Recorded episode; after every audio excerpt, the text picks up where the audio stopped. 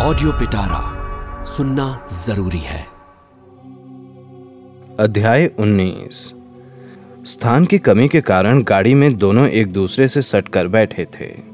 एक घंटे तक गाड़ी घर घर आती हुई चलती रही, लेकिन दोनों में कोई बातचीत नहीं हुई। गाड़ी आकर अपूर्व के घर के दरवाजे पर रुक गई। भारती दरवाज़ा खोलकर अपूर्व के साथ उतर आई। उसने गाड़ी वान से पूछा, कितना किराया हुआ? गाड़ी वान ने हंसकर कहा, not a pie, good night to you. यह कहकर गाड़ी हाँकता हुआ चला गया। भारती ने पूछा, तिवारी है? हाँ। ऊपर जाकर दरवाज़ा खटखटाकर अपूर्व ने तिवारी को जगाया। किवाड़ खोलकर दीपक की रोशनी में तिवारी की नज़र सबसे पहले भारती पर पड़ी। अपूर्व कल ऑफ़िस गया था और आज भोर की बेला में घर लौटा है। रात बिताकर साथ में भारती है। इसीलिए तिवारी को समझने के लिए कुछ बाकी नहीं रहा। क्रोध से उसका संपूर्ण शरीर जलने लगा और बिना कुछ कहे वह तेज़ी से अपने बिस्तर पर जाकर चादर ओढ़कर सो गया। तिवारी भारती को बहुत प्यार करता था। एक दिन इसी ने उसे आसन्न मृत्यु के मुँह से बचाया था। इसीलिए ईसाई होने पर भी श्रद्धा की दृष्टि से उसे देखता था। लेकिन इधर कुछ दिनों से जो परिस्थिति उत्पन्न हुई थी, उससे तिवारी के मन में अपूर्व के संबंध में तरह तरह की संभव असंभव समझकर दुश्चिंताएँ जग उठी थीं। यहाँ तक कि जाति नष्ट होने तक की। सर्वनाश की वह मूर्ति आज एकदम तिवारी के मन पटल पर साकार अंकित हो उठी। उसे इस तरह सो जाते देख अपूर्व ने पूछा, किवाड़ बंद नहीं किए तिवारी? भारती बोली मैं बंद कर देती हूँ। अपूर्व ने अपने सोने के कमरे में जाकर देखा। बिछौना ज्यों का त्यों पड़ा है। भारती बोली, आप आराम कुर्सी पर बैठिए, मैं सब ठीक कर देती हूँ। अपूर्व ने पुकारा, तिवारी, एक गिलास पानी ला दे। पानी की सुराही और गिलास की ओर इशारा करके बिछौना बिछाते हुए भारती बोली, सोते हुए आदमी को क्यों जगाते हो अपूर्व बाबू? आप ही ले लीजिए। एक ही सांस में गिलास खाली करके अपूर्व बैठने जा रहा था, कि तभी भारती ने कहा, अब वहाँ नहीं, बिछौने पर सो जाइए। अपूर्व शांत बालक की तरह लेट गया। मसहरी डालकर भारती उसे चारों ओर से दबाने लगी। तभी अपूर्व ने पूछा, तुम कहाँ सोओगी? भारती ने आराम कुर्सी की ओर उंगली उठाकर कहा, सवेरा होने में अब घंटा भर रह गया है। आप सो क्यों नहीं जाते? अपूर्व ने उसका हाथ पकड़कर कहा, वहाँ नहीं, मेरे पास बैठो। आपके पास? भारती के आश्चर्य का ठिकाना नहीं रहा। और अपूर्व चाहे जैसा भी हो, इन मामलों में वह कभी आत्मविस्मृत नहीं होता था। कितनी ही रातें उन्होंने एक कमरे में बिताई थीं, लेकिन मर्यादा के विरुद्ध उसके आचरण से कोई इशारा या बात प्रकट नहीं हुई थी। अपूर्व ने कहा यह देखो, उन लोगों ने मेरा हाथ तोड़ दिया। तो मुझे इन लोगों के बीच क्यों खींच ले गई? उसकी बात का अंतिम अंश सहसा रुलाई से रुंध गया। भारती मसहरी को एक ओर से उठाकर उसके पास बैठ गई। जाँच करके उसने देखा, कसकर बांधने के कारण हाथों में जगह जगह काली नसें उभर कर फूल आई हैं। अपूर्व की आँखों में से आँसू गिर रहे थे।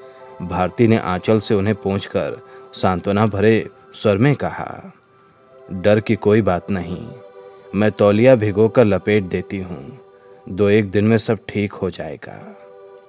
यह कहकर वह उठ गई और स्नान घर से एक अंगोछा भिगो कर ले आई और उसे हाथ में बांधकर बहुत ही कोमल स्वर में बोली, जरा सो जाने की कोशिश कीजिए, मैं आपके माथे पर हाथ फेर देती हूँ। यह कहकर धीरे धीरे हाथ फेरने लगी। अपूर्व बोला, कल जहाज़ मिलता तो कल ही चला जाता। परसों ही चले जाइएगा, भारती बोली। गुरुजनों की बात न मानने का फल है। माँ ने मुझे मना किया था। माँ शायद आपको आने देना नहीं चाहती थी। लेकिन मैंने अनसुना कर दिया। उसी का यह फल हुआ। होनहार होकर रहता है। दुर्गा दुर्गा कहते हुए परसों जहाज़ पर बैठ जाऊँ। कहकर उसने लंबी सांस ली।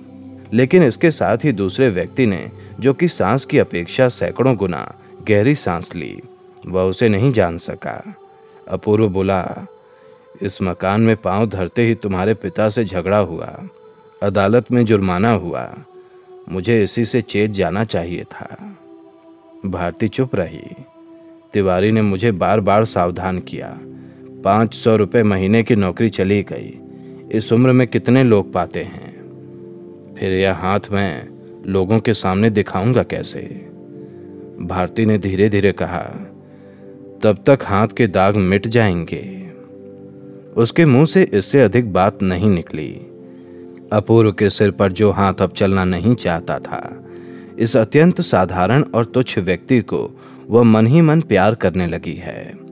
इस बात को अनुभव करके वह अपने आप ही लाज के मारे मर सी गई यह बात उसके दल के बहुत से लोग जान गए हैं।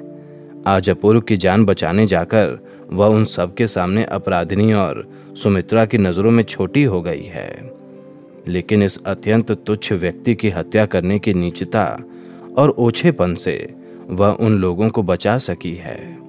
इस बात को मानकर उसे गर्व का अनुभव भी हुआ। अपूर्व बोला, दाग तो सहज में जाएगा नहीं। कोई पूछेगा तो क्या उत्तर दूँगा?